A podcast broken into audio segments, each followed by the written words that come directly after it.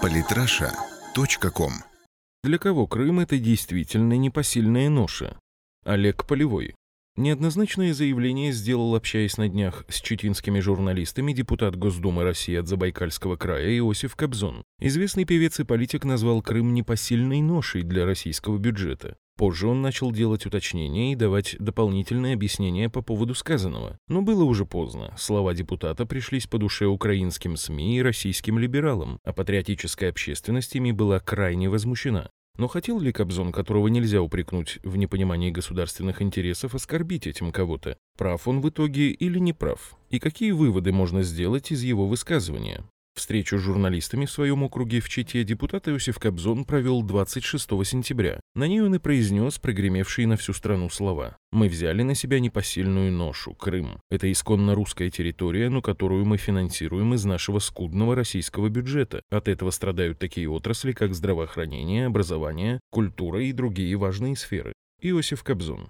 Депутат также пожаловался на то, что особенно мало средств сегодня выделяется на культуру, из-за чего в России распространяются алкоголизм, наркомания и преступность. Сказать, что слова Кобзона имели эффект разорвавшейся бомбы, значит не сказать ничего. Сегодня поисковые системы по запросу Иосиф Кобзон «Непосильная ноша Крым» выдают более 60 тысяч результатов. Особо популярна эта тема, естественно, стала в украинских СМИ. Впрочем, с радостью отписались по ней и серьезные русофобские проекты вроде «Радио Свобода», финансируемые спецслужбами США. Они буквально ликовали и уже мысленно начали процедуру возврата Крыма под юрисдикцию Киева. Позже на Life.ru появился комментарий Кобзона, где он объяснил, что ни о каком возврате, конечно, речи не идет. Крым — это исконно русская территория, но мы знаем, что санкции, которые определили для нас Евросоюз и Америка, поставили нас в очень тяжелое положение. Все совпало одно к одному, и нефть, и дешевые санкции, и тяжелое экономическое положение. Поэтому я и сказал, невероятно непосильная ноша. Это как в семье бывает, нужно терпеть и ждать, пока Крым не оживет. Ни в коем случае отдавать его нельзя, об этом речи не может быть.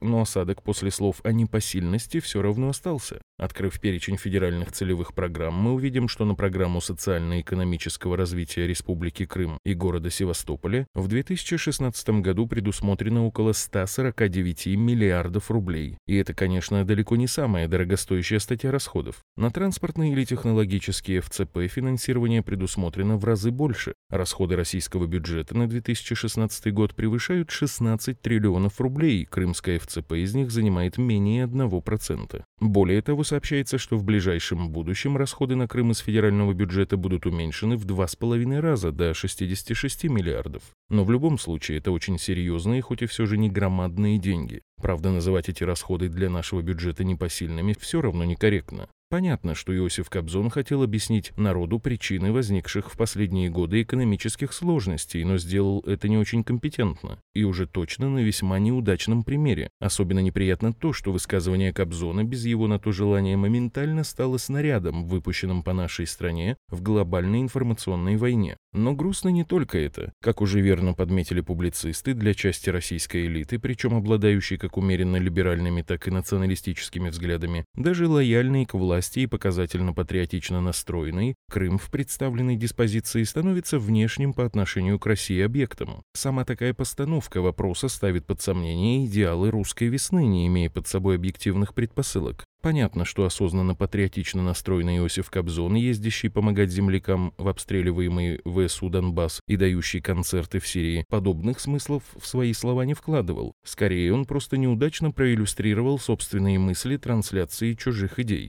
Либералы, националисты и национал-демократы, которых в российской элите на самом деле предостаточно, любят фразу «хватит кормить». Нужное подставляется в зависимости от ситуации – Крым, Кавказ, Донбасс, Союзные республики, Кубу, Вьетнам. Из той же оперы хватит воевать в Сирии или хватит летать в космос и строить космодромы. Им, похоже, претит сама мысль о том, что тернистый путь России может вести к ее усилению. В их понимании Россия должна превратиться либо в этакий отбросивший все лишнее русский Люксембург, либо в отказавшийся от любых политических и национальных амбиций сырьевой придаток Запада, продающий, куда прикажут, нефть, газ, лес и металлы. Только они не понимают, что в этом случае у Запада не будет необходимости переплачивать кому-то за посредничество. Проще будет просто взять все самим и бесплатно. А в варианте с русским Люксембургом плавно опускается тот факт, что львиную долю богатств России сегодня дают территории, которые вошли в свое время в состав страны благодаря той логике, которую сегодня и либералы, и националисты отрицают и критикуют. Россия могущественна с одной стороны в своем культурном и национальном многообразии, а с другой – в стремлении защищать и объединять соотечественников. Казаки Ермака, участники российско-польских войн и чудо-богатыри Суворова, создававшие Новороссию, переходившие Альпы, не рассуждали над тем, что хватит им кого-то кормить. Впрочем, как и советские воины, бившие гитлеровцев в Польше и Венгрии, как и жители блокадного Ленинграда.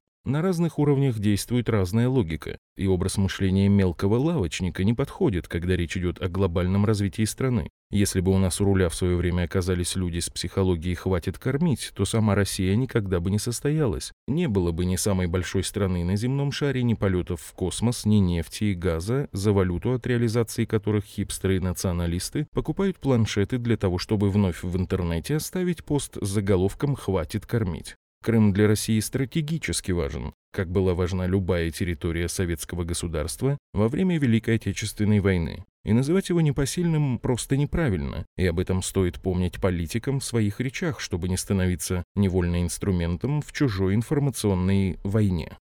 Подписывайтесь на наш канал в Телеграм. Самые интересные статьи о политике и не только. Читайте и слушайте каждый день на сайте polytrasha.com.